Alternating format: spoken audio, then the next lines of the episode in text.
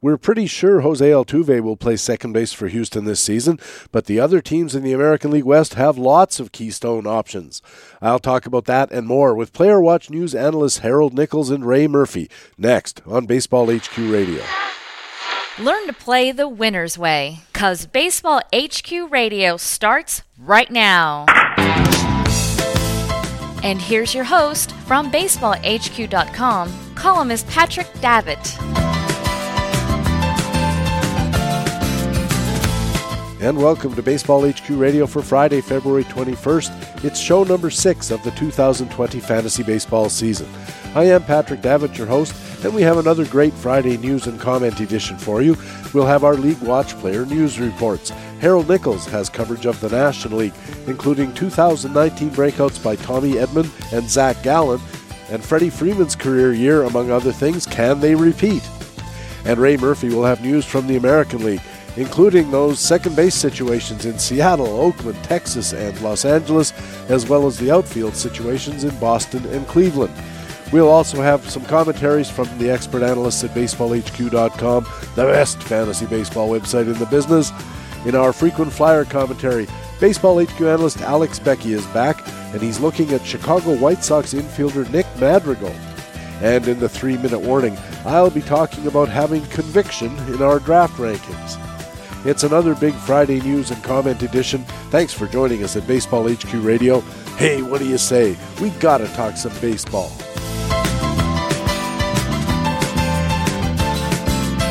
And in the first inning of this Friday news and comment edition, our player news reports. Ray Murphy is on deck with the American League report, and leading off, it's the National League and our old friend Harold Nichols. Nick, welcome back to Baseball HQ Radio. Thank you, Patrick. Always good to be here. I'd like to lead off this morning. There hasn't been a lot of news news for us to talk about. Uh, very slow as uh, spring training starts to gather some momentum. I imagine we'll see more actual news over the next couple of weeks as positions get decided and rotation slots get decided and that kind of thing.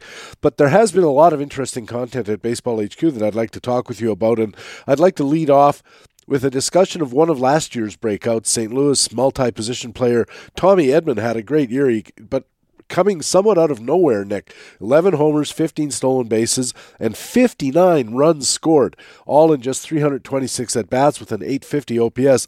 This was an outstanding half year. Facts and Flukes analyst Greg Pyron looked at the half year of Tommy Edman's 2019 season. Was it a fact or a fluke? Yeah, you have to wonder can he can he do this again? I mean, he he entered the season outside the top 15 prospects in the Cardinals organization, so that's way down the depth chart.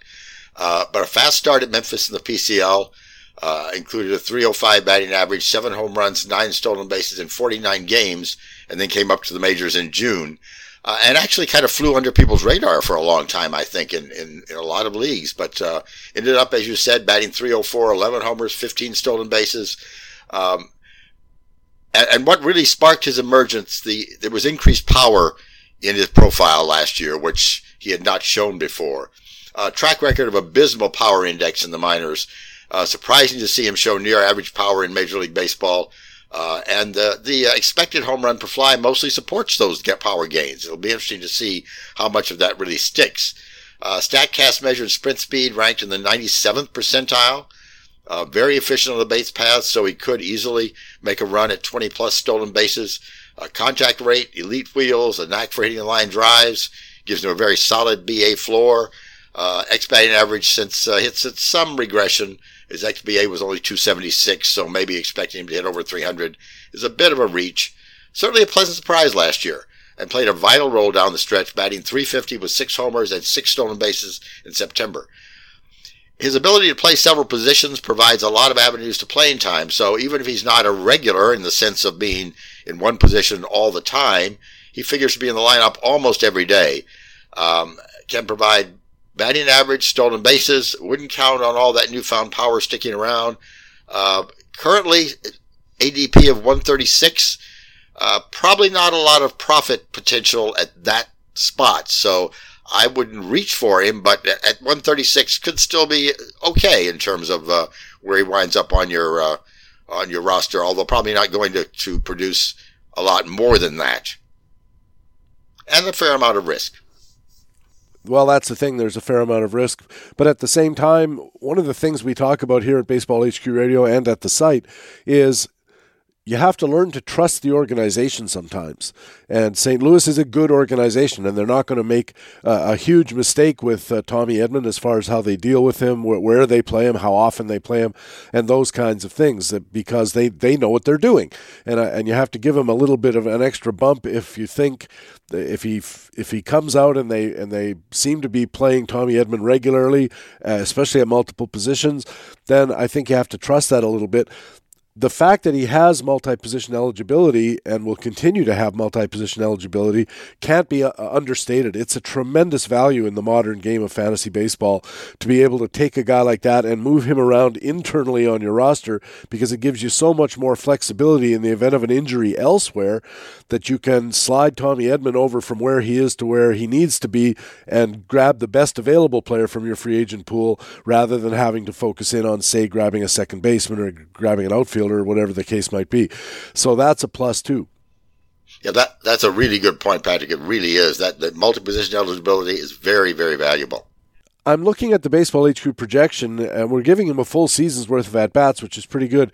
But the home runs and stolen bases just over 20 apiece and i think that the that the upside here is in the stolen base side rather than in the home run side as you said i wouldn't be surprised to see it be more like a 15 homer 30 stolen base year rather than a 2020 type of year because i'm i'm not convinced that the power is for real yeah i think you may be right but certainly a 15 30 kind of season in today's game and today's fantasy game is is something that's extremely valuable, maybe even better than 2020.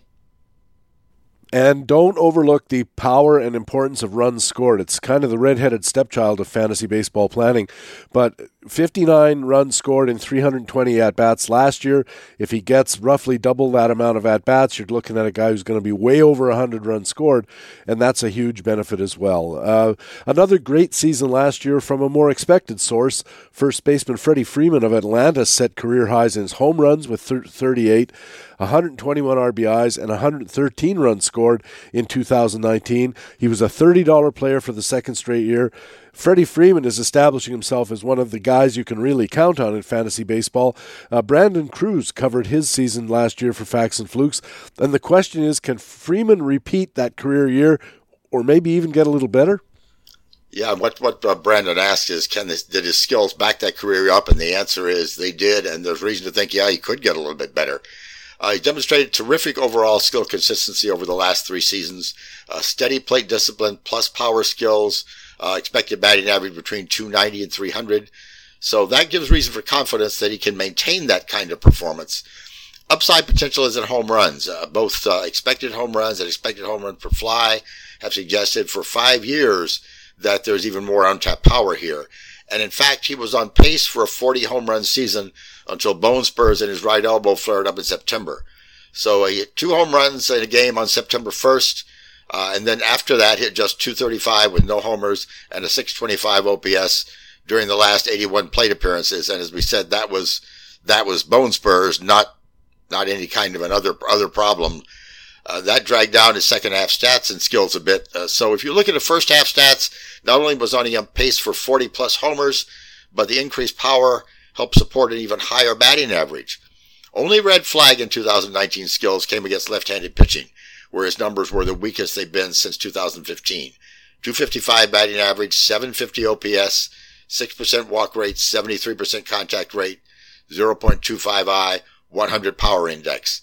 But as with his overall numbers, there's been a drop off between, there was a drop off between first and second halves. 293 batting average, 917 OPS, 76% contact rate, 137 power index in the first half, 215, 575 OPS, 70% contact, 58 power index in the second half. And again, the performance of the left-handed pitches really tanked in those last 81 at bats. Seemed to be expected, uh, affected by the bone spurs. Went only four for 16 with no extra base hits and a 56% contact rate. So the bone spurs were, were definitely an issue there.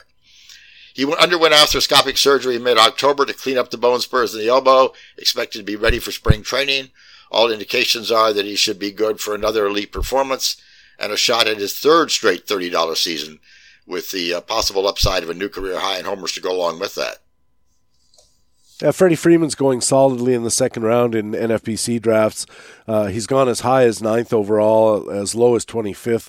So that's a pretty wide range. I'm going to expect that it's mostly going to be around the 16 17 spot. And I think that there's good reason to have him there. And I might even jump him over a few of the guys who are ahead of him, uh, like Fernando Tatis Jr., where there's a question about the, uh, uh you know, the youth aspect of things, plus a bit of injury history. Alex Bregman is around that same area, and of course, we know what's going on there. Uh, Jose Ramirez has been drafted in that same kind of general area. So, uh, Freddie Freeman has the advantage of being as close to a lock as to return this kind of value as you can get. And there's a school of thought, Nick, that says when you're spending your big money in auctions or spending your early draft picks, the key thing is don't gamble. You got to get the production you need out of those spots because otherwise you're in real trouble later on. And if that's how your philosophy is going to go, and I came down to my spot at uh, draft pick 17 and I said, oh, I can take Fernando Tatis Jr. or Freddie Freeman, I think I'm leaning Freddie Freeman. Yeah, I think so too. I mean, you you at, at that spot in the draft, if there's a lock or a near lock, you go for the lock and and take your upside a little bit further down. If you can uh, shore up your your your roster with some uh, guys that you can really count on in the first two or three rounds, that helps a whole lot. One of the most important columns at baseballhq.com, and the one I check really, really regularly, is the market pulse. We have analysts who look at disparities between the ADPs, as we've been discussing, and the HQ rankings. They're trying to find where are the gaps whether the uh, market is undervaluing or overvaluing certain players. Matt Cederholm just did the Market Pulse piece covering first baseman, and one of the real puzzlers that Matt noticed had to do with the Arizona first baseman Christian Walker. He's ranked as the 400th best player by HQ's valuation measures but he's being drafted around pick 200. That's the 14th round and seems to be way out of step with what the legitimate value is of Christian Walker. Why does the draft market feel so much more bullish than our analysts about Christian Walker? Yeah, I think, you know, if you look at that carefully and what, what uh, he suggests is that the disagreement between Baseball HQ and the market over Christian Walker is about playing time. We have him with 372 at bats currently. From our analysts, some skepticism about his ability to sustain his uh, skill gains from last season. Uh, we do think he is what we saw last year, an above average power, enough contact ability to make it work. Uh, but at 29, you're not going to expect him to grow very much. His upside is something like a 250 batting average, 30 home runs. That's not terrible, but it's not worth a reach. Uh, and he comes with more downside than some guys just above him in the first base rankings, like for Encarnacion, who's going only about uh, 20 spots higher, I think, than, uh, uh, than, than Walker. So, I, I, I think going for Christian Walker at ADP 200 is definitely a reach. On the other hand, when I look at the situation in Arizona, I just don't see where the playing time threat is coming from. Do you know what I mean, Nick? Uh, I see uh, Cron in there behind Walker, and then I look at the rest of the roster, and I'm just not seeing anybody jumping out at me that says, "Here's the guy that's going to step in if there's any kind of slippage from Christian Walker." It just seems like Arizona doesn't have a lot of opportunity to mess around um, unless you consider the possibility of Lamb crossing the diamond or Escobar crossing the diamond, something like that. Which it all seems like they would be really forcing the issue if they did that. Yeah, I agree with you. There isn't a whole lot of, of, of apparent depth at first base at this point in, in Arizona. So that seems to solidify some of the at bats for Christian Walker. But on the other hand, if they are, uh, if they as, are as they hope to be, uh, in a pennant race as it comes down to things at the end, uh, and Walker is not, not performing where they expect him to be, you know, that's the kind of thing he could wind up with 372 at bats instead of 500. And I guess there's a possibility they could try to trade in for somebody uh, more productive if he wasn't getting the job done. And they were being competitive in the division, or more likely in the wild card. I don't see them catching the Dodgers for sure. Uh, uh, Baseball HQ's projection, you said 372 at bats. We're looking for 20 home runs, uh, maybe 50 or so runs and RBIs, and a BA under 250. So if you're playing in a batting average league as opposed to an on base league, uh, something to think about. Let's stay in Arizona, Nick. One of this year's most hyped pitchers has been the Diamondbacks right-hander Zach Gallen, uh, really climbing the ADP charts. I've been noticing that there's a lot of you know, so many columns. It's ironic, isn't it, Nick? So many columns saying Zach Gallen's a sleeper that he stopped being a sleeper altogether. Uh, speculator columnist Ryan Bloomfield included Zach Gallen in a piece that he ominously titled "Avoiding This Year's Nick Pivetta," and that, of course, a reference to the Phillies' can't miss pitcher last season, who missed in a big way. What are Ryan's concerns with Zach Gallen that cause him to at least consider Gallen as a potential bust like Nick Pivetta? Yeah, the, the, the industry wide love for Zach Gallen began in earnest at First Pitch Arizona last October, and it hasn't stopped. Uh, and the hype makes sense. Gallen has uh, elite sub indicator, swinging strike rate, first pitch strike rate, thanks to a very nasty changeup, 22% swinging strike rate, 65% ball, ground ball rate on his, on his changeup, an effective curveball cutter. Uh, but let's play a bit of devil's advocate here, as he says in true speculator fashion. He had a very fortunate strand rate, an 81% strand rate, and that drove a wedge between his, his earned run average and his expected earned average.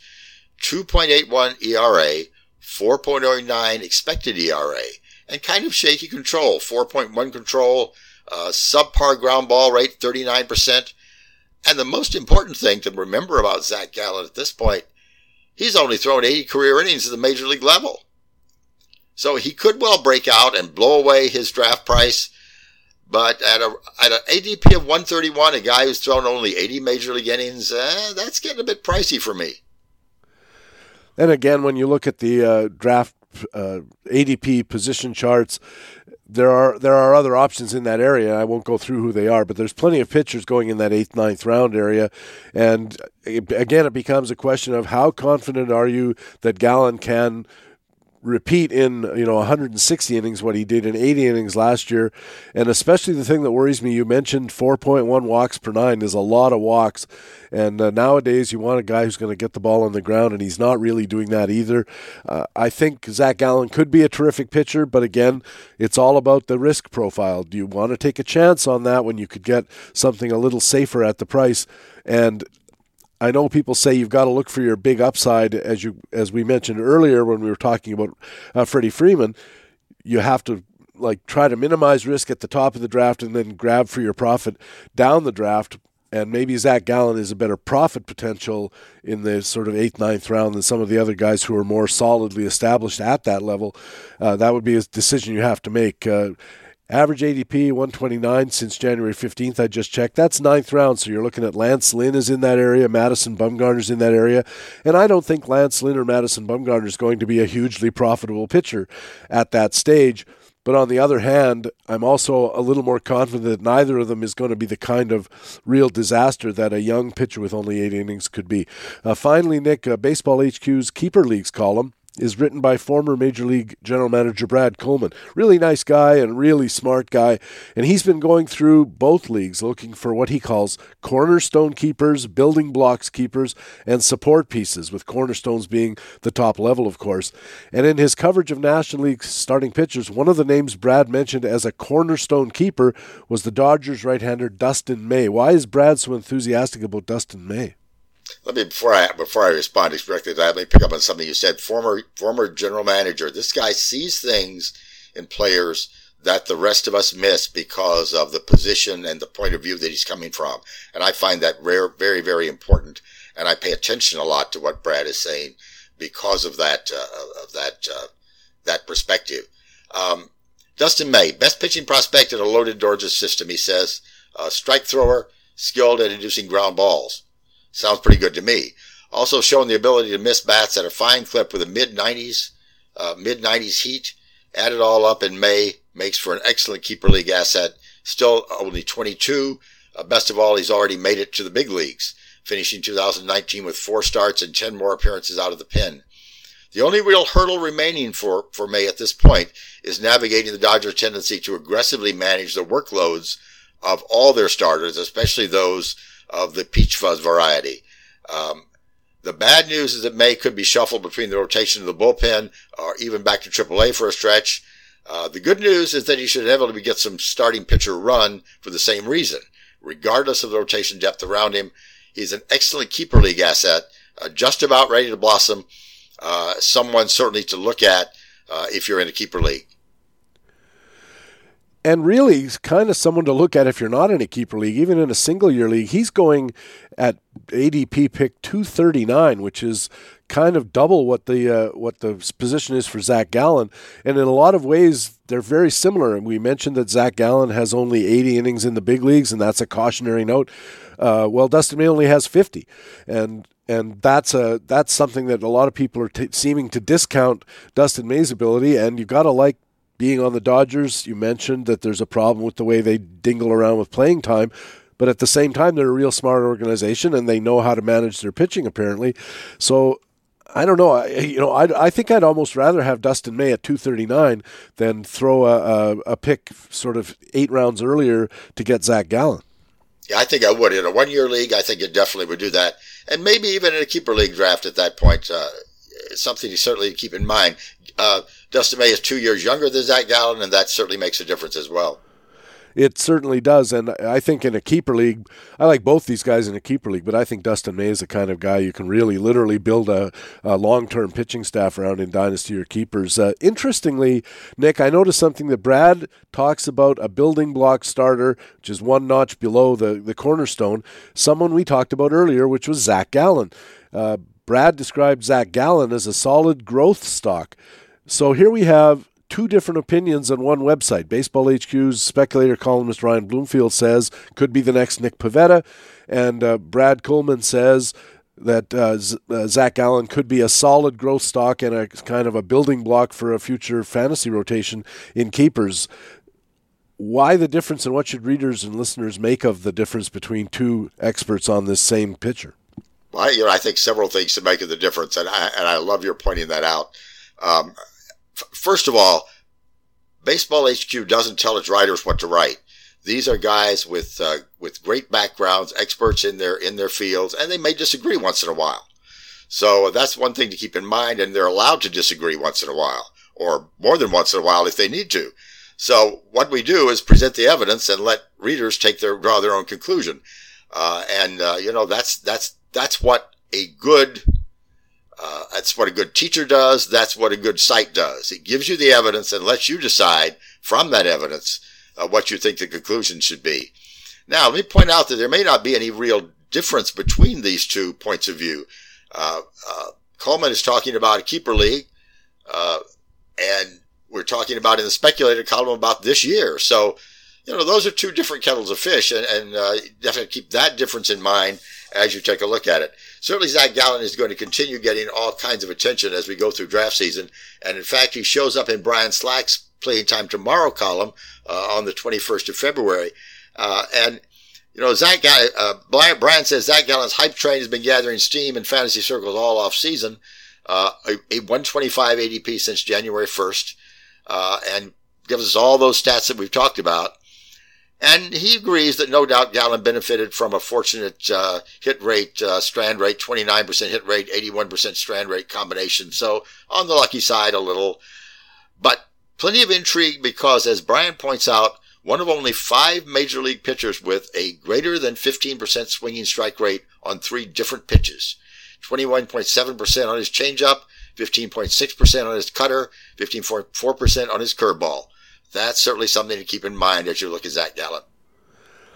Well, I think that's all very well said. And, and personally, if I look at a website where they're very uh, strong and they say, you know, you should draft Zach Gallen in this spot because he will be accomplishing this, that, or the other thing, I think that's the kind of place you want to be leery of following because this is not a certain business.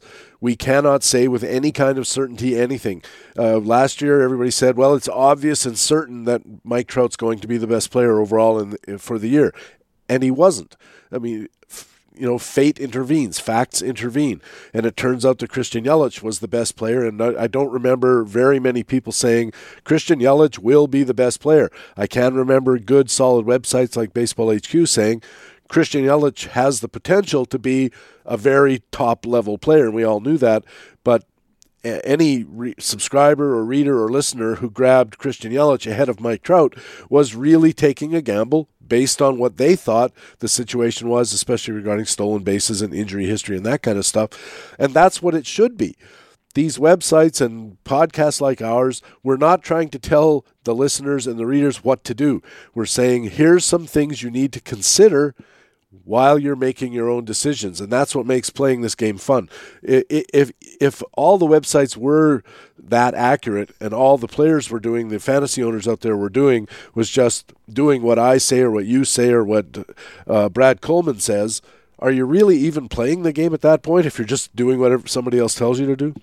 Yeah absolutely. I mean it's it's a one of the things that I love about the game that you love about the game is we've got a lot of strong evidence and statistics here but we've still got to play the game and all that evidence may not may not pan out and you've got to make decisions throughout the season as you move along based upon what you're seeing uh, and, and, that's what i love is those decisions that you've got to make uh, from week to week as the season progresses well one last question I have for you, Nick, and uh, then we'll wrap it up. But I just got my draft slot for the Great Fantasy Baseball Invitational. We do the Kentucky Derby seeding system, and I got uh, the second overall pick. And so I'm wondering, I've been reading a lot and thinking a lot about the possibility of going with a pitcher in that spot, which would be very unusual or unorthodox. But especially with Luis Severino, we got the news just the other day that he's going to start the year on the DL. He's having forearm issues, which is usually a precursor or often a precursor to elbow problems. So there's one fewer pitcher in that sort of ace or near ace tier. And if I'm picking second overall, I'm not going to get an ace level pitcher by the time my second round pick comes at pick uh, 29. So, do you think it makes sense with the second overall pick to grab my Gerrit Cole or my Jacob DeGrom? Ooh, a tough, tough question. Uh, you know, it might because those two guys are as close as a, of a lock as you can get. But you've got to remember always that pitchers are far more risky than hitters because uh, the injury factor is is always there. And even a guy like Cole or Degrom, who's held up very well, has thrown a lot of innings, and you never know when uh, when some minor injury is going to come up, and they're paying those guys so much money that they're going to come out of there once they're showing any kind of injury at all. So I always keep that in mind when when dealing with pitchers. Uh, I try not to prioritize pitchers over hitters, but in your case, in that situation, I just might. All right, Nick, thanks very much for helping me out. Uh, thank you very much for helping us out with the National League news, and we'll talk to you again next week. All right, thank you, Patrick. Harold Nichols is a pitcher matchups analyst with BaseballHQ.com, and he's our man on the National League beat here at Baseball HQ Radio. When we come back, we'll have news analysis from the American League with Ray Murphy. Right now, though, it's time in the show when I get to let you know about some of the great content that lets us say BaseballHQ.com is the best fantasy baseball website in the business. In Facts and Flukes, analyst Eric Floramonte looks at five American leaguers, including J.D. Martinez, Luke Voit, and Brandon Workman. In The Speculator, columnist Ryan Bloomfield, a guest here on Baseball HQ Radio in a few weeks, will be looking at how to avoid this year's Nick Pivetta. Talked about that with Harold Nichols a minute ago. And in Head to Head Gaming, columnist Dan Marcus looks at the idea of usable weeks. And those are just three articles among dozens, a small sampling of all the great content you'll find at baseballhq.com all the time. Player performance validation and facts and flukes, roster news updates and playing time today and forecasting and playing time tomorrow, buyer's guides for hitters, starters, and relievers, fantasy market analysis by former big league general manager Brad Coleman in the Market Pulse, and injury analysis in the Big Hurt. As well, there are tools like the player projections updated every day. There are daily dashboards, pitcher matchups planners, and leading indicators for hitters and pitchers. When you add it all up, expert content plus tools you can use to improve your teams and win your leagues, that's why we call our site the best fantasy baseball website in the business. And welcome back to Baseball HQ Radio. I'm Patrick Davitt. Time now for our news from the American League. And here with the stories and analysis is Baseball HQ columnist and co general manager Ray Murphy. Ray, welcome back. Happy Friday, Patrick. Always good to catch up. Yeah, it's fun to catch up, and uh, of course, it's not so fun where you live in Boston, where the uh, much ballyhooed and decried trade of Mookie Betts has taken another turn for the worse from the Red Sox point of view, as the key player they got back in the trade, uh, Alex Verdugo from the Dodgers, now seems to be uh, sidelined at least temporarily with a back injury of some kind, uh, and uh, Chris Olson covers the Boston Red Sox for playing time today. He also reports that they've signed Kevin Pillar as a free agent. What are the ramifications here? Sounds like a lot's going on. Yeah, even before the Verdugo injury news escalated, the Pillar signing made a lot of sense. Uh, you know, with Benintendi, Bradley, and now Verdugo, they have three left-hand hitting outfielders, and Bradley last year they tended to platoon a lot. So now adding the right hand to Pillar and having the ability to pull JD Martinez off the DH spot to, le- to left field, they have the ability to sit, you know, at least two of the three left-handed bats on a platoon basis if they want to. The Verdugo stress fracture, though, sort of escalates that and escalates the opportunity for Pillar and maybe some others. Uh, it sounds like this injury was known to the Red Sox at the time of the deal, so there's not going to be any further tweaks to the uh, the deal that took seven months to consummate. But uh, there's still some opportunity for Pillar to be an everyday player uh, while Verdugo's out in April to start the year. And if they need further reinforcements in the outfield, they're going to, you know, they have some options on hand. You know, to me, it's also interesting that we might get some ripples where Jose Peraza, who's projected to play a lot of second base, goes out to the outfield, and maybe that means more playing time. Maybe the actual winners here are uh, Michael Chavis and Mitch Moreland, who rather than sort of sharing first base, can cover both first and second. With obviously Chavis moving to second, not Moreland. So you know, there's uh, there are three or four down the line effects if Verdugo starts the year on the DL, which does sound increasingly likely just by a happenstance, uh, Robert Berger, one of our analysts for Facts and Flukes at BaseballHQ.com, happened to do an analysis on Kevin Pillar. Uh, it had nothing to do with the trade, but he was pointing out that uh, in some drafts, Pillar wasn't even being drafted.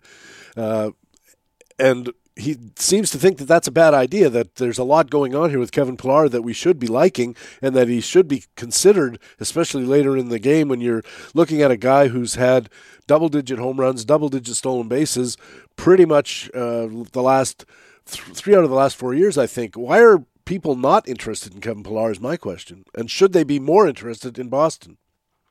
He's a pretty helpful stat filler in you know, like you said, the last three years, he's had full time at bats and has had, you know, been around the 15 home run stolen base mark in each of those years in a full time on a full time basis. Now, presumably Verdugo gets healthy at some point this year, and Pillar is not actually going to be a full timer in Boston, so we need to prorate those numbers. But yes, he is something of a box score slash roto category filler with his power and speed blend. And he's not a real batting average asset. He's going to hit around 250, but that's not that painful to absorb in this day and age. And you are getting a decent amount of power and speed about it out of it. So sure, I agree that he's he was getting underdrafted while he's uh, while he was a free agent, and even if his start of season role doesn't last for long, he's somebody who I'm going to be quite comfortable having my in my lineup for, say, the month of April.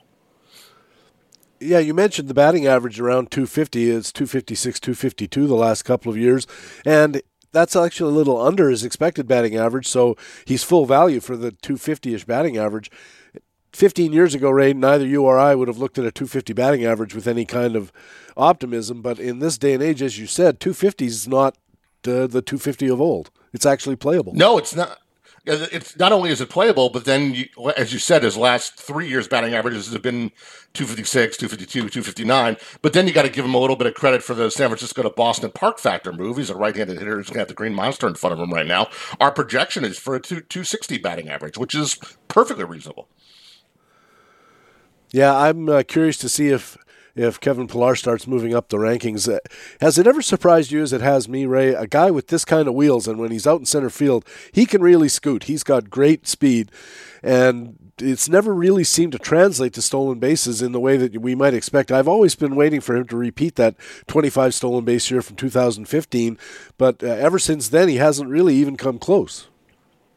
No, he hasn't. And there, like you said, there's sort of one element of it is I think there are different kinds of speed and the you know the the way he tracks balls is a you know and, and jumps fences is a little bit of a different skill than you know sprinting 90 feet at a time. But the other element there, of course, is you know stolen base opportunities aren't just about speed; they're also about getting on first base. And it's probably not a coincidence that that 25 stolen base season came in it with his uh, career high in on base percentage, which we should note his career high is only 314, and he's been below 300 the last two years. So you know, you, more stolen bases would come if he just got to first base more often. Yeah, that's an excellent point as well. Uh, over in Cleveland, they had a kind of a crowded outfield situation, and they dealt with it by adding another outfielder. Domingo Santana signed in Cleveland a $1.5 million contract for a single year. I believe the club has an option for 2021 as well. Boy, there's a lot going on here, speaking of outfields, as we were with Boston. But uh, where does Domingo Santana fit into a very crowded Cleveland outfield situation? You know, he's another one that to me was getting underdrafted for a while, you know, as, as a free agent. Uh, if you go back to, you know, he's sort of been on my radar or sort of a, you know, pet favorite of mine since uh, the 2017 season back in Milwaukee when he actually, you know, had 30 home runs and 15 stolen bases uh, with a very nice 278 batting average. That was a $25 season. Uh, then the next year he sort of had some uh, swing and miss issues and lost his job and eventually got released and ended up in Seattle last year where he had a, a pretty credible rebound. He had 253 with 21 home runs and you know 450 at bats, roughly two roughly two thirds playing time. Uh, so he lands in Cleveland, you know, with some interesting skills in an outfield that you know muddled doesn't quite cover it. Sort of as you say there. Uh, I was trying to divinate his playing time looking at their depth chart here, and it's very interesting. They have, you know, we have um, Oscar Mercado projected at 90% playing time as sort of the mainstay of that outfield. But there are no no less than six other guys in this outfield now, none of whom we project for more than 50% playing time in the outfield. I mean, there's Franmil Reyes, who we think will get some cameos in the outfield, but primarily be a DH. He's also a 90% playing time guy. But after that, it's Delino DeShields and Jake Bauer and Bradley Zimmer and Greg Allen and Tyler Naquin and Jordan Luplow, all in the, you know, sort of 25 to 50% playing time range. Santana displaces some of those guys, but you know which ones and how much, I, I can't really say yet. Looks like a situation that we'll have to keep our eye on, especially during spring training, because it looks like some of these guys, uh, especially the ones who have options, are going to get sent out because there's simply not enough room for them. Even with a 26 man roster, you've got uh, a fairly interesting mix of platoon splits, defensive abilities, all these kind of things that they're going to have to mix and match. And and uh, Terry Francona, to his credit, is pretty good at mixing and matching with that kind of thing, but that doesn't help any of them really from the point of view of a fantasy asset until we find out who's going to get you know 75, 80% of the playing time instead of 45, 50.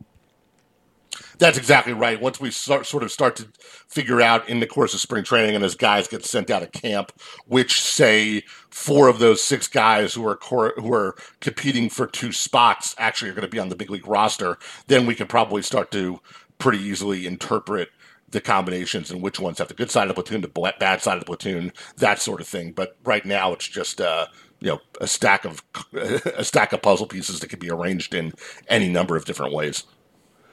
Well, for his career, uh, Domingo Santana has had pretty good platoon splits. Uh, I checked the other day, and he was around 830 or so for his OPS versus left-handers, and a creditable 780-ish for uh, against right-handers. It seems like he could play a lot of the time. Uh, the question is Last year in the second half, he missed a lot of time. He struggled really badly. I think his OPS was under 470. Uh, does that concern you, and should it concern drafters who are looking at Domingo Santana as uh, that second half was not too promising? I do like the skills from the longer term perspective. Like I said, the you know there are some warts in the skill set, particularly on the contact side. But I do like the power and a little bit of speed combo, uh, and I think the power is pretty well established. He also takes a walk, so even though the contact rate isn't great, the on base percentage uh, it does tend to hover in the acceptable range. So I, I agree. I think there's an opportunity for him to sort of emerge as the the second horse next to Mercado in this outfield. But as you said, given new team, new manager, and a bunch of guys fighting for at bats, it's going to be he's going to need to get get off to a good start or run the risk of falling back into that uh, swamp of six guys who you, don't know who's which ones are going to be on the lineup card on any given day. Ray, there's certain things that we just kind of take for granted in our lives. The Swallows go back to Capistrano, and uh, you know the Bruins are in the playoffs, but it has been the case in Seattle that Dee Gordon was going to start the year at second base. And our analyst, Jock Thompson, who covers the uh, American League West for Baseball HQ and playing time tomorrow and playing time today, uh, says Dee Gordon is probably not going to be a shoe in to be the second baseman when they break camp. Uh, instead, it's going to be uh, Shed Long. What's going on with that analysis? Yeah, I think this is a pretty interesting take from Jock in that you know, Dee Gordon, obviously a name and a more established player, and even though Seattle's rebuilding, you know, they haven't been able to trade him because you know Dee Gordon doesn't have a lot of trade value, but maybe they want to showcase him a little bit, or they'll at least let him play out his contract and move on to the future. And Jock sort of says, not so fast. You know, Shed Long has a much better chance of being a player on Seattle's next contending team, and the, the, presence of Dee Gordon, the fact that they're paying Dee Gordon shouldn't necessarily inhibit them from taking a long look at Shed, Shed Long now. And to be sure, some of that is going to be on Shed Long to demonstrate that he's ready for that kind of opportunity. He had a pretty mad debut last year. That's a uh, technical term. Uh, but he also did pick it up in September. He sort of finished the year on a high note in Seattle with uh, you know a pretty productive last 80 at bats or whatever it was. Um, yeah, 80 at bats, hitting 289 with four homers in September. Now, the four homers are a little bit mis- misleading. He doesn't, I wouldn't expect him to have that kind of power, but in fact, there may be some weight and stolen base ability there if he gets the at bats.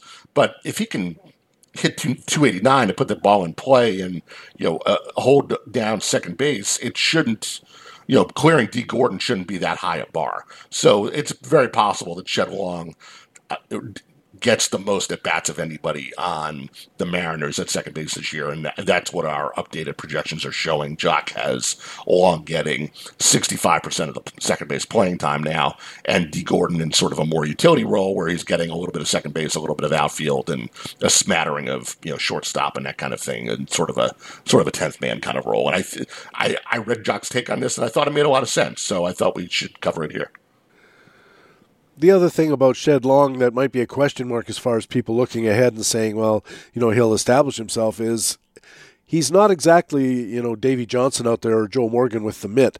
And he's had some trouble with that because of like hand issues and so forth. How big of an issue do you think it could be if he doesn't measure up uh, defensively? Seattle knows they're not going anywhere this year, and I mean, don't get me wrong, their pitching staff needs all the help they can get, but they may need to take an extended look at him to determine what he, whether he can stick at the position defensively.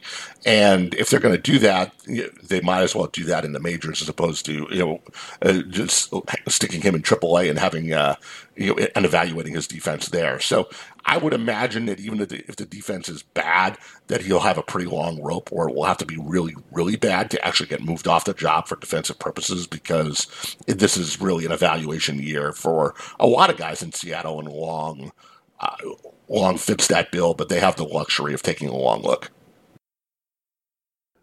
Jock, in his uh, American League West Playing Time Tomorrow article, also talked about the second base situation in uh, Oakland, where he said it's even more muddled as far as who's going to be at the Keystone uh, when the spring training ends because they have so many candidates and all of them have something to recommend themselves, but nobody's obviously the, the guy. Yeah, if we called the Cleveland outfield muddled, then there's uh, there's got to be an even darker word for this second base battle in Oakland. Maybe it's murky. I don't know, but you know, there's a lot of guys, and there's only one position as opposed to two corner outfields in Cleveland. And sort of the other wrinkle here is that most of the competitors are out of options. You know, Franklin Barreto is, comes in with the best prospect pedigree, and he's out of options, and he hasn't shown much in Oakland in brief trials, but his minor league numbers have been quite good, and he theoretically should be the first man up, but you know, I don't know. There's a lot of competition here. There's Tony Kemp, who they just brought in, who uh, also is out of options, who can kind of swing between second base and outfield. He's also a left-handed bat, which is sort of the appeal that they have here in a very righty-heavy Oakland lineup. He can make for the big side of a platoon.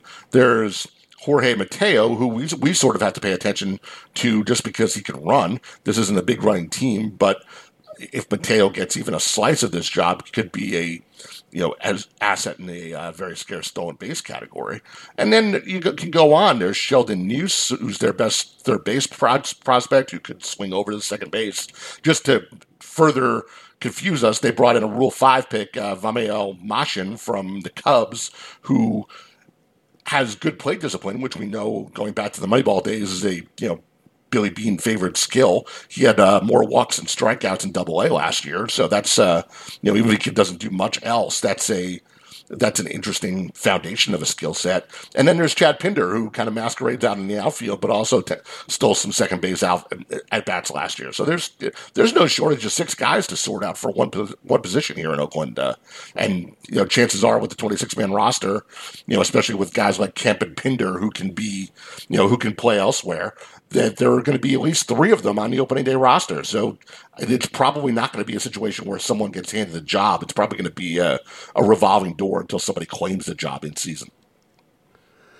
Ray, sometimes when I look at a situation like this, I think, you know, uh, barring getting a real, real good bargain at the draft table, I'm not so sure I want any of these guys because my concern is when you've got five or six candidates for a job, whoever wins the job is going to be on a very short leash. Uh, the first time he does anything, a little slump or a couple of errors in the field or something, the club can look at it and go, "We got lots of options here," and uh, therefore the playing time for the for the incumbent who comes out of spring training with the job isn't quite as solid as I would like when I'm making a decision to roster somebody. I, I might just pass on all these guys and let somebody else take that risk.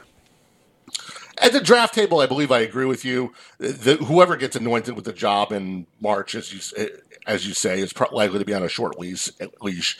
And none of these guys have such a pedigree that we really would expect them to just take their job and run with it. I think Barreto has the best chance of that, but certainly no guarantees. But the way to play this may very well be to ignore who gets anointed with the job in mid to late March, but be ready to scoop up the second man up at the end of April, beginning of May, or whenever they decide to make a change. If, for instance, Barreto gets put on the DL and Jorge Mateo comes up to take his at bats on May first, I'm going to get interested in Jorge Mateo. But before then, you might be you might be right that there's a, the best move here is to avoid all you know, I was looking at Mateo last year. He had a tremendous start in AAA, and then everything fell off really quickly, Ray. And, and it started making me think that perhaps this guy's not quite ready for the big leagues. And of course, that could change now, but I think he was under 250 for his last half of the minor in the minor leagues in the in an easy hitters league. Uh, he he uh, also didn't run well. He's got great speed, but he's caught 11 times, 24 uh, successful steals. But 24 out of 35 is not that great of a ratio, and it's fairly close to being a rally killer, which means the A's, who are very data focused, as we know, might say to this kid, you know, we know you can run, but until you get better at it, we can't afford to have you out there killing one rally after another at, with this low um, stolen base percentage. And of course, there's very little power there, and and if he doesn't draw Uh, more walks than he has, get more base hits than he has. Um, it's nice to have a decent glove out there, but at some point you need a little stick as well. Yeah, from a fantasy perspective, if, if Mateo has a red light, we, we're all going to lose interest quickly. I fully agree with you there. Before we move on, uh, there's a couple of other second base situations that Jock wrote about. I thought these were all really interesting. Uh, Rougned Odor has been the second baseman in Texas, and I I read uh, two kinds of things about Rougned Odor in uh, on the internet or when I'm listening to podcasts, and it's like half of the expert community really loves Rougned Odor as a potential great bargain and bounce back year, all that kind of stuff, and the other half says you can't touch him with a ten foot pole, and you need to be looking at Nick Solak. Uh, I know uh, it's uh, just a quick. Uh, how do you do? But what do you think of this race in Texas between Odor and Solak? Which way are you leaning?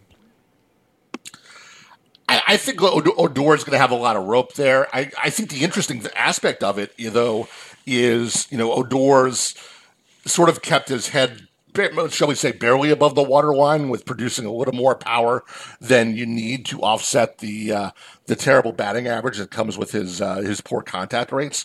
But you got to remember that the entire hitting environment is changing in Texas this year, and if the new park is more pitcher friendly is as widely reported, not necessarily as much for the dimensions, as much for the fact that it has a roof that they can close and turn on the air conditioning when it gets hot out there, that then, you know, how is that going to affect Odor's power? And is the is that delicate balance of how many strikeouts to how many home run, how many home runs he provides you going to swing the other way? And if that happens, then maybe that does just open up the door for Solak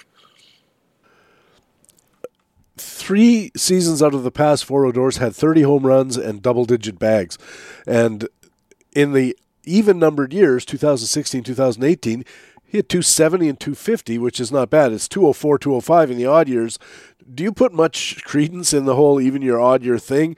And even if you don't, where do you see his batting average coming in in 2020, uh, given that we have a projection that's, you know, not hugely promising at 218, but uh, you know there there are possibilities here. He's a killer in on base leagues, of course, because he just never draws a walk. But uh, that's been going up a little bit over the last couple of years as well. I think Rougned Odor's a really interesting guy to think about.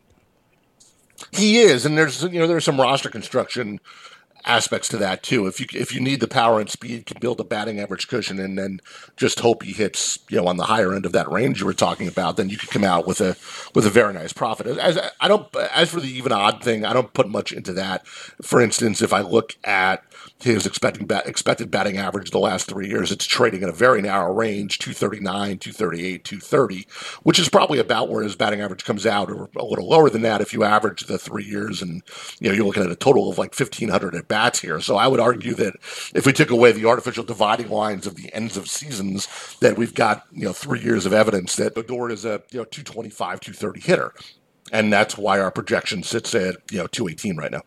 One last AL West second base race is in Los Angeles. Uh, the Angels have uh, Tommy La Stella, David Fletcher, and the rookie Luis Rengifo. Uh, how do you see that race? One of the open questions that I'm really curious about is whether the first half of 2019 Tommy La Stella returns again. I think there's room on this team for both La Stella and Fletcher. They're both pretty flexible. Uh, they can both play third base, although obviously Anthony Rendon has that locked down. But Fletcher at least can go to the outfield. They can move guys around a little bit and get some uh, get some of these guys into the lineup a little a little bit together. But also, I think both of these guys would benefit from a job share, job share situation. So, from a baseball perspective, I can understand why they're both here. From a fantasy perspective, I'm not sure I would expect either one of them to get more than 400, 450 at bats. Uh, Rengifo doesn't do much for me unless his red light from last year changes. You know, when he came up, there was some thought that he was going to be a stolen base asset, and obviously in season, anytime someone gets a whiff of being a stolen base asset, there are a lot of eyes on him. But he didn't really deliver that last year, and until he shows that he'll, that he, he's going to be a little more aggressive on the bases, even if he's playing, I'm not that interested. But Fletcher and La Stella, you know, Fletcher brings on base and contact, and you know, batting average and won't kill you. But La Stella, you know, he's the most interesting of these guys. If that, you know, sort of out of nowhere first half of 2019 returns again after he now that he's healthy again. And finally, Ray, before I let you go, uh, here at the uh, American League League Watch news reports, we tend to focus on the players, and I think that's as it should be. But I'm really curious to, to get your take on the Astros cheating scandal and the whole business with buzzers and trash cans and all this kind of stuff, and how much impact it had, not just on the game, and not even particularly on the game, because uh, greater minds than ours can argue about that. But you're the guy who manages the projection system at baseballhq.com, and I'm very curious how you allow for the change in that cheating. You know, at it for a while, it was clearly helping them. Now they've been caught, and presumably they're going to have to shut that whole deal down. Uh, Brent Hershey wrote a really nice column at Baseball HQ about the entire issue. But from the projections point of view, Ray, how have you adjusted to allow for the end of the trash cans and buzzers? You know, the short answer is I haven't, and that's not necessarily because I don't want to. I, I think I've actually opened up the my master spreadsheet and wanted to start making adjustments a couple of times. And when I look at it, I, I sort of just don't have an idea where to start, and that's what's stopping me at this point. I, you know, it's hard to. It's hard if there was a if there was a structured quantitative way to tease out what the projection adjustment should be for these guys, I would have done it already. Uh, and I've talked to Todd Zola about this. We're actually doing a panel uh, in First Pitch Florida next week about tough projections, and obviously this topic comes up in that umbrella.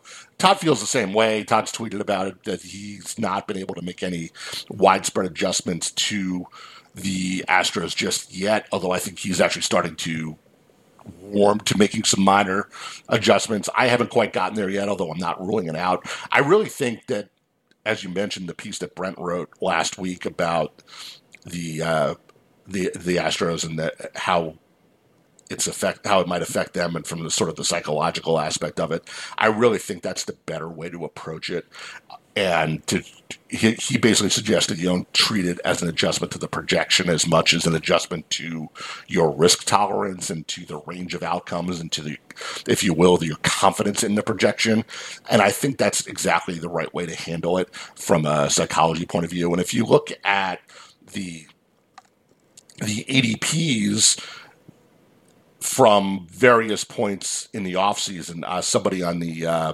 NFBC message boards did this legwork last week that there isn't much change in the Astros except for Altuve and Bregman who, of course, are the two guys who are going the earliest and also two guys who are intimately connected to the scandal. But I think that speaks more to it being a risk tolerance issue because they're both going with those early picks where your risk tolerance is really low and you want bankable money in the bank production. And if this scandal and the repercussions from it make that make those guys less money in the bank options, then that's where the devaluation is happening. But if you go further down the draft board, you're not seeing this, any of the guys who go later really see their ADPs move at all this winter as the scandal has escalated. So I think that's a little bit of empirical evidence that that's you know what Brent said not only makes a lot of logical sense, but I think implicitly or explicitly it's also reflective of how people are reacting to it at the draft table already. I did a little bit of research using uh, Baseball Savant's uh, um, tables for uh, Jose Altuve, and what I found, and it was pretty interesting to me because it's, I started from a hypothesis of maybe uh, knowing what pitch is coming isn't so helpful because you still got to put the bat on the ball. But knowing which pitches not to swing at, especially with two strikes, could be a real benefit because you're not gonna you're not gonna strike out as much. And sure enough, if you look at a four year span pre and post uh, the the scandal or pre and during the scandal, I guess more accurately. Altuve showed a really remarkable improvement in not swinging at, at breaking pitches low and away with two strikes. And I, I wondered if maybe that's the the the, uh, the benefit because I know that a lot of the Houston players and the Houston apologists are saying. even knowing what's coming, I mean, it's a help, but you still got to put the bat on the ball. And I thought maybe you don't. Maybe the whole point of it was if you know a guy's going to throw that uh, sinker or, or uh, especially a breaking pitch, a slider away and low, uh, and you see it coming in kind of on the edge of the strike zone and you know it's a breaking pitch, you can just lay off it and not strike out. And his strikeout rate and, and all of those kind of metrics all lined up with that theory. And I, maybe I'll turn it into an article for Baseball HQ because it was pretty interesting. I thought, you know, maybe it's not what they were swinging at, but what they weren't. I think that's 100% right. And if you think back to the postseason last year, and you know, obviously we can get into all sorts of quibbling about which years they were cheating and how, and you know, without getting into the deep um, the, the, the, deep la- layers of the conspiracy here.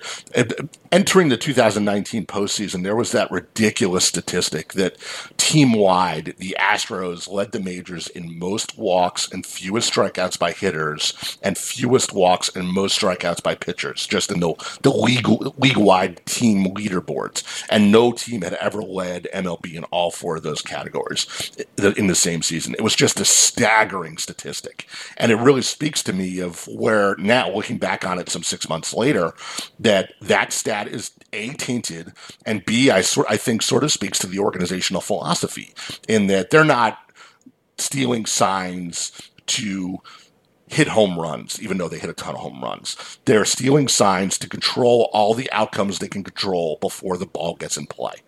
And I think that's exactly what you're getting at in your little study there. To me, I, I, think it's where the edge can be had. And sure, there are all sorts of ramifications about stealing signs to get in hitter counts so you can know, so you can hit the ball harder and all those things. You know, it's a very virtuous circle. But that stat about the four categories that they led as a team is now just to me, it's the smoking gun because there's probably a reason it never happened in MLB before. Sure, these guys are all really good hitters and they're a really good team.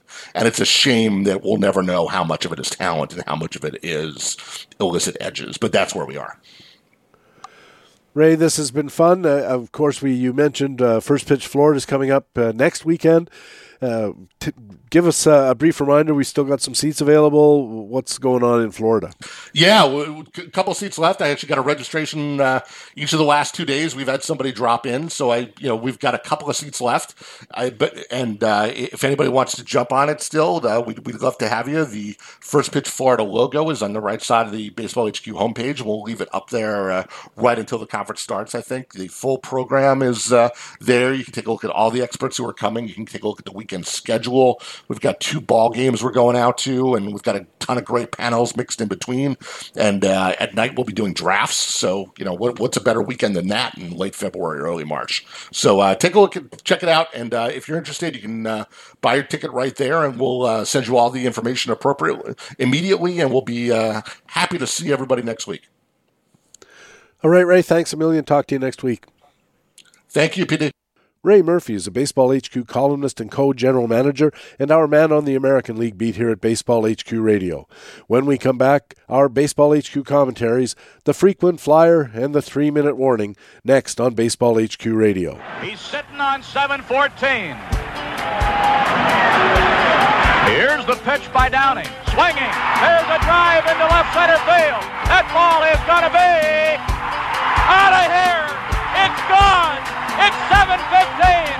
There's a new home run champion of all time, and it's Henry Aaron. The fireworks are going. Henry Aaron is coming around third. His teammates are at home plate, and listen to this crowd. Baseball HQ Radio.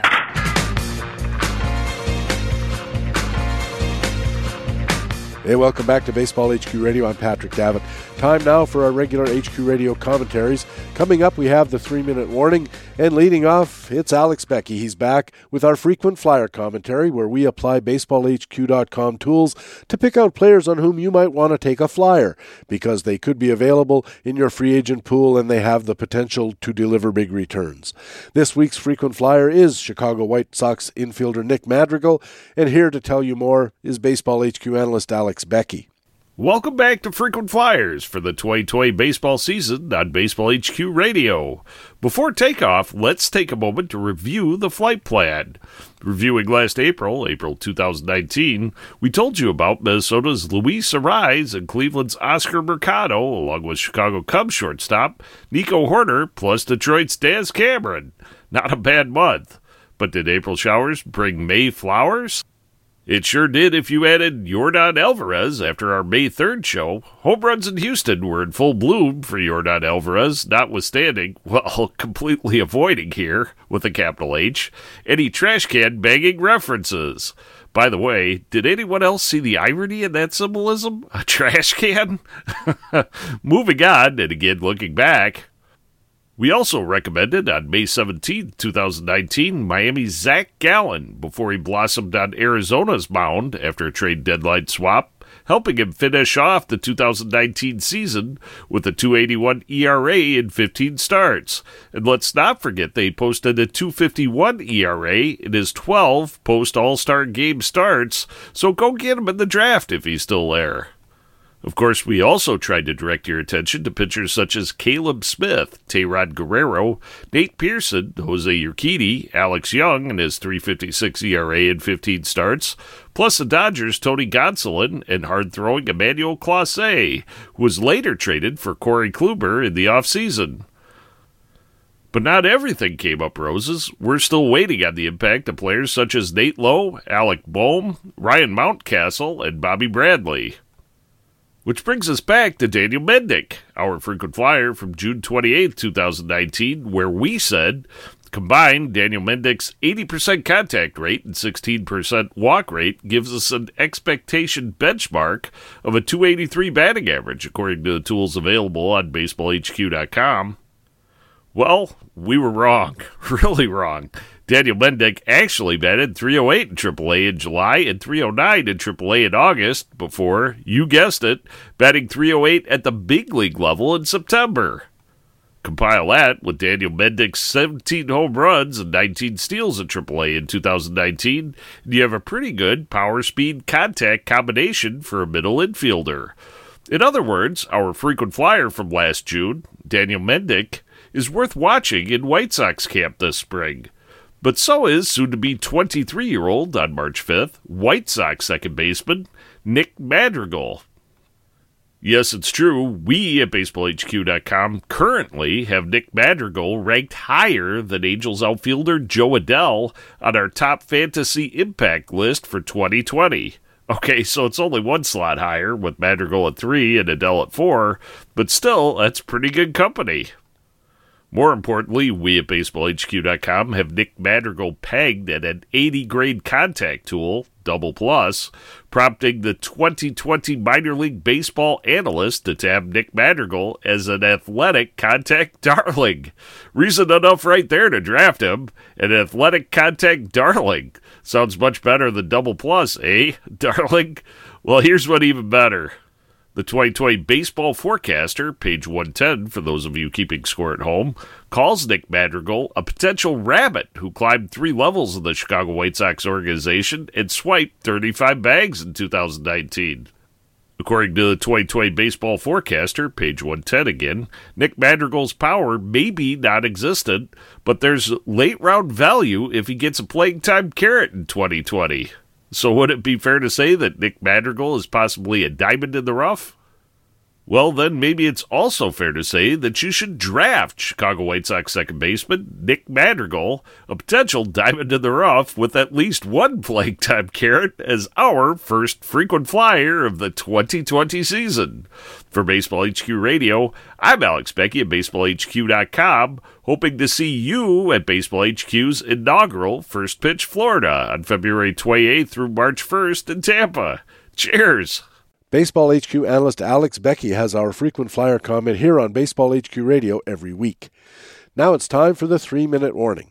My weekly discussion about baseball and fantasy baseball, and this week I want to talk about having conviction in our draft rankings. I got into a Twitter discussion the other day with a fellow fantasy owner after I commented on a statement he made about the importance of having the courage of our convictions when it comes to the rankings we use to draft our teams.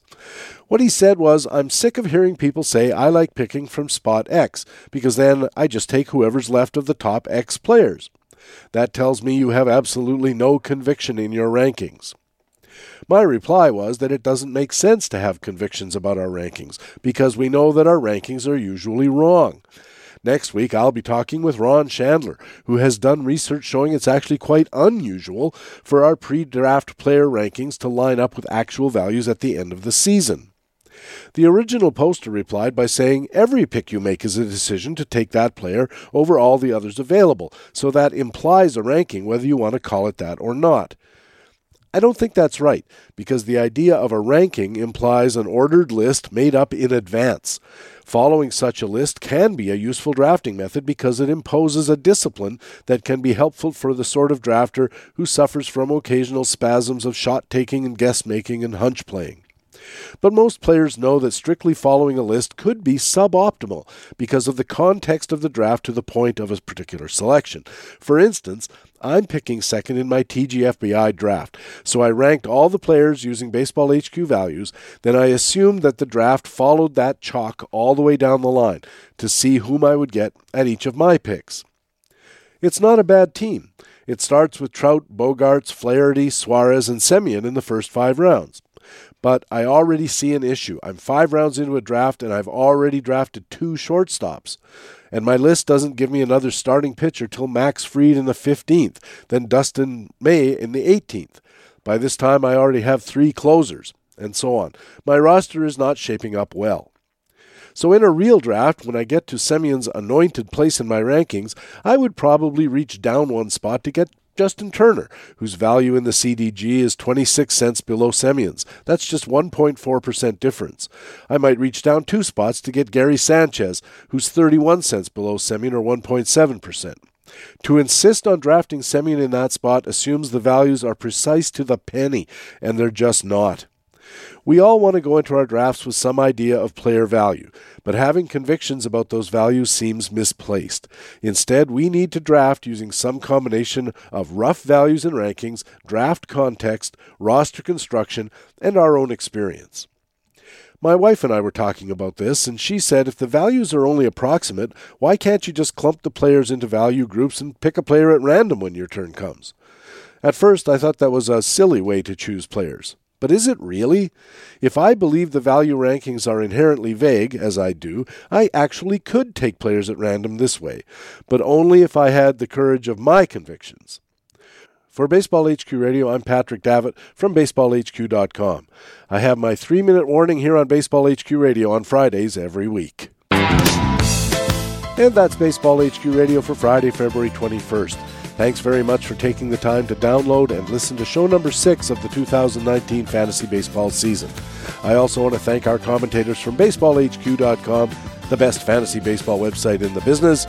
Our League Watch commentators were Harold Nichols and Ray Murphy, and our frequent flyer commentator was Baseball HQ analyst Alex Beckey. I'm Patrick Davitt your three minute warning commentator and the host of Baseball HQ Radio. I hope to see you on the BaseballHQ.com subscriber forums. Also, remember you can stay in contact with Baseball HQ on Facebook and on our Twitter feed at Baseball HQ. You can also follow me on my personal Twitter feed at Patrick Davitt, where you'll always be the first to know when a new podcast is available. Please tell your friends about Baseball HQ Radio and take a second to go to Stitcher, Pocket Cast, iTunes, wherever you catch your pods and if they'll let you, leave Baseball HQ Radio a good review and a rating. It really does help us find new listeners, and it helps new listeners find us. That keeps the podcast growing and going. Thanks for listening. We'll be back again Tuesday with a Tuesday Tout Expert interview featuring Ron Chandler. That's the next edition of the podcast with fantasy baseball intelligence for winners. It is Baseball HQ Radio. And so long.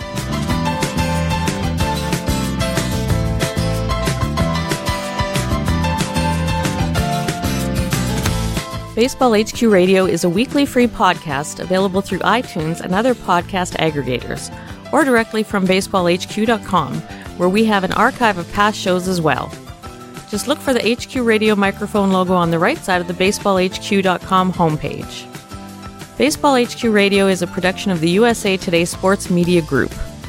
The opinions expressed on Baseball HQ Radio are those of the individual speaking and not necessarily those of the USA Today Sports Media Group. The program is produced and edited by Patrick Davitt.